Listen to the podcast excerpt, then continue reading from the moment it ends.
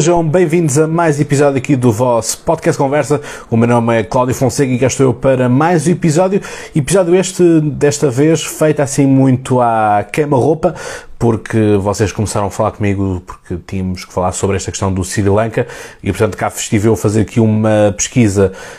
hum, aprofundada e também já era, já era uma matéria que eu vinha a discutir com alguns amigos meus uh, o que estava a acontecer ao longo do tempo, portanto, já, já estava familiarizado com esta situação do Sri Lanka, mais dia menos dia tinha que dar o, o bafo e tudo isto por uh, um wokeismo óbvio, mas já lá vamos.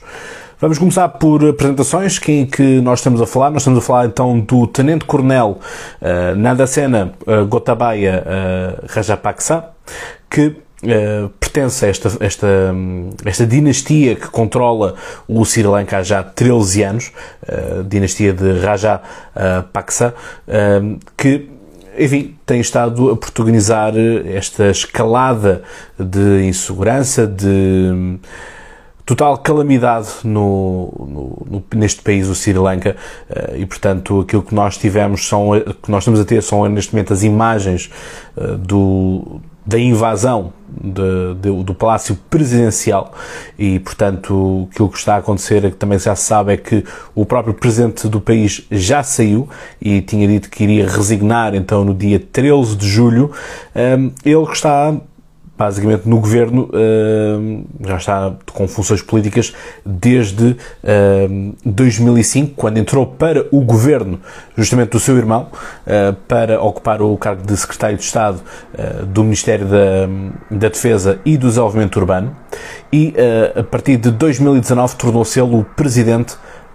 do país, com eleições presenciais. Eh, este partido é o Sri Lanka, Front, uh, Sri Lanka People's Front, portanto, Frente Popular do, do, Sri, do Sri Lanka, que politicamente divide-se em duas, em, em duas ramificações. Uh, do ponto de vista económico, são extrema-esquerda e do ponto de vista social, identificam-se com a extrema-direita. Portanto, já começamos aqui com um partido que consegue conciliar os dois espectros numa ponta e na outra. Aquilo que eu estava a dizer, então, que já vinha acompanhar esta situação do, do Sri Lanka há muito tempo com um grupo de amigos, era porque realmente o Sri Lanka estava numa escalada descontrolada do wokismo, em que, um, à semelhança que acontece atualmente na, na, Suíça, o Sri Lanka e a Suíça uh, apostaram forte na, em desenvolver campanhas para ter uma agricultura sustentável, uma, uma agricultura orgânica, como, como é dito. E o que aconteceu foi que no início do ano começou-se a dizer que não se devia usar pesticidas, nem herbicidas, eh, nem fertilizantes químicos no, uh, nos campos no Sri Lanka e, uh, inclusive, o próprio governo começou a fazer distribuição de uh, fertilizantes orgânicos para a própria população que assim o requeresse. A questão é que isto tudo escala de uma forma brutal em que, em abril, o presidente do Sri Lanka decreta que todo o território um, todo o território da, do Sri Lanka é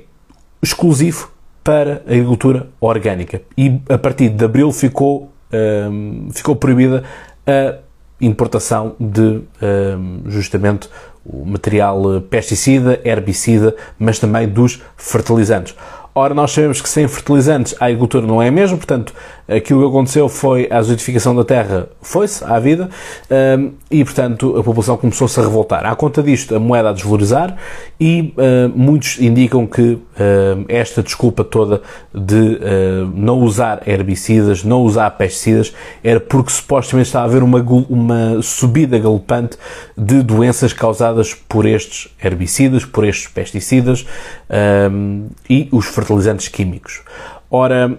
aquilo que a oposição vai dizendo, aquilo que alguma, algum tipo de imprensa uh, não controlada pelo governo vai dizendo é que uh, isto tem, foi tudo para uh,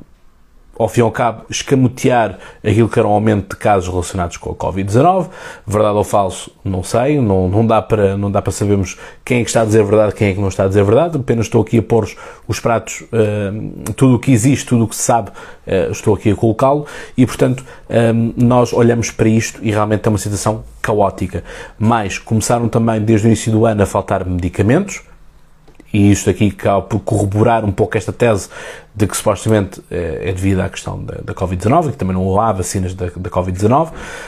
um, e portanto esta está efetivamente uma situação muito, muito complicada no Sri Lanka. O próprio Primeiro-Ministro também já, já se demitiu e agora vamos ver o que é que vai acontecer um, a este país que é sintomático deste tipo de posturas que estamos a ter, até porque também está a acontecer isto uh, na Holanda. É? Portanto, a Holanda também estamos a ter neste momento os protestos dos, um, dos agricultores holandeses que uh, o governo também, enfim, uh, basta nós olharmos para os livros de história e percebemos que a Holanda sempre foi um país liberal, sempre foi, uh, aliás, o Luís XIV na altura gozava muito com a Holanda, com os Países Baixos, porque dizia que aquilo era uma república de mercadores, portanto estamos a falar, obviamente, quando os Países Baixos conquistam a sua, um, a sua independência em relação à Espanha, que enfim, passam eles a, a regimentar-se de uma forma de uma república e, portanto, obviamente que numa Europa que é dominada pelas monarquias absolutas, obviamente que a Holanda acaba por ter esta, este grande problema. E isto o que acontece? Obviamente há uma tradição uh, liberal, liberalizante nisto. A questão é que uh, parece que foram para lá uma malta mais assim, mais progressista uh, e que está também a querer dar cabo de tudo isto e, portanto, estão neste momento a querer confiscar alguns terrenos dos agricultores, estão a fazer com que agricultores não produzam, não queiram produzir, desincentivando tudo isto em nome de uma tal emergência climática que importa nós falarmos aqui, não é? Porque os agricultores uh, são o setor que menos polui, isso aliás já, já tem vindo a ser partilhado nas últimas horas, uh, justamente por causa desta questão de, de, do que é que polui, o que é que deixa de poluir.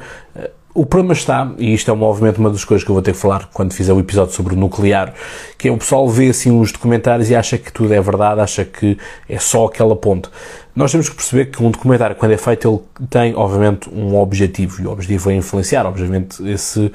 o objetivo daquele uh, documentário é pôr-nos naquele prisma. Vocês vão de reparar uh, que quando vemos um documentário de alguma pessoa, nós, regra geral, ficamos a adorar aquela pessoa, porque o, o, documentário foi feito com esse objetivo, de nós valorizarmos aquela pessoa, de darmos realmente protagonismo àquela pessoa, que depois acabou por basicamente não, não ter uh, nada, não é? Portanto, não ter, não ter assim nada especial, mas vimos aquele documentário e achámos fantástico. E portanto, a mesma coisa tem estado a acontecer com o Cowspiracy, não é? Portanto, que supostamente a culpa do buraco do ozono, em muitos casos, tem a ver com os matadores das vacas, por causa do, da quantidade de metano uh, que, que as vacas produzem, porque nós temos que desacelerar o nosso tipo de consumo, etc, etc. Portanto, isto um, é curioso, é que nenhuma destas notícias estão a passar nos mídias em Portugal, portanto, nem a questão da, hum, do Sri Lanka, nem a questão da Holanda, uh, dos agricultores. Aliás, os agricultores já declararam guerra, portanto, está a guerra aberta na, na Holanda, uh, que não, não pretendem, uh, de forma nenhuma, vergar-se estas lógicas woke de, de baixar as produções, de querer acabar basicamente com esta agricultura para basicamente nós temos a ver aquilo que está uh, a caminhar uh, o tipo de alimentação que nós vamos, vamos uh, sendo empurrados ao tempo para, para coisas mais asiáticas, por assim dizer. Eu, eu, acho que o pessoal esquece a razão pelo qual os asiáticos, alguns, alguns asiáticos, cultura chinesa à cabeça, comerem gafanhotos, comerem insetos. É simplesmente porque foi para lá um senhor chamado Mao Tse-tung impor o comunismo, matar pessoas à fome e, portanto, as pessoas, para não morrerem à fome, tiveram que uh, comer uh, chamadas carnes exóticas, com macacos, tigres, cães, uh, gatos, porque reparem, quando os portugueses chegam à China, quando os portugueses chegam ao Japão, não têm nenhum tipo de relatos deste tipo de indumentárias. Uh, não tem nenhum tipo de, de documentário destas iguarias, vamos chamar assim, mas sim pelas indumentárias, pelas roupas, sim, nós temos grandes descrições de como é que eles são fisicamente, os asiáticos, o que é que como é que eles se vestem e a questão única, o único grande destaque para a comida é o facto de eles comerem com pauzinhos. Ou seja, não há nada a falar sobre macacos, não há nada a falar sobre uh, comer uh, cães, etc, etc. Portanto, a grande fome foi aplicada pelo regime comunista na China, e parece que nos estão a querer uh, pôr esta mesma esta mesma imposição, esta mesma forma de pensar, esta forma de estar, uh, este grande reset, enfim, honestamente eu, quando eles me perguntavam sobre isso, eu sempre respondi aqui que para mim isso era uma grande teoria da conspiração, não tinha pés nem cabeça, mas a questão é que eu começo a ver que realmente as coisas começam a ir para esse círculo e por falar em círculos começam a aparecer os números, os círculos por todo o lado. Enfim, já, já estou como o Tuga liberal, começar a ficar paranoico com, com esse símbolo uh, a aparecer por tudo e por nada, não é? Mas pronto, assim, um episódio muito a frio, é isto que está a acontecer uh, do outro lado do mundo no Sri Lanka e isto também está a acontecer aqui na, à nossa porta na Europa com uh, a Holanda. Portanto, obrigado por terem estado desse lado. Já sabem, não se esqueçam de gostar, partilhar, subscrever e dar as 5 estrelas no, na Apple Podcast e no Spotify também. Um abraço e vemos até à próxima. E como vocês sabem, e eu costumo então dizer mais, uh, vocês sabem então mais de cor, até lá tenham boas conversas. Um abraço.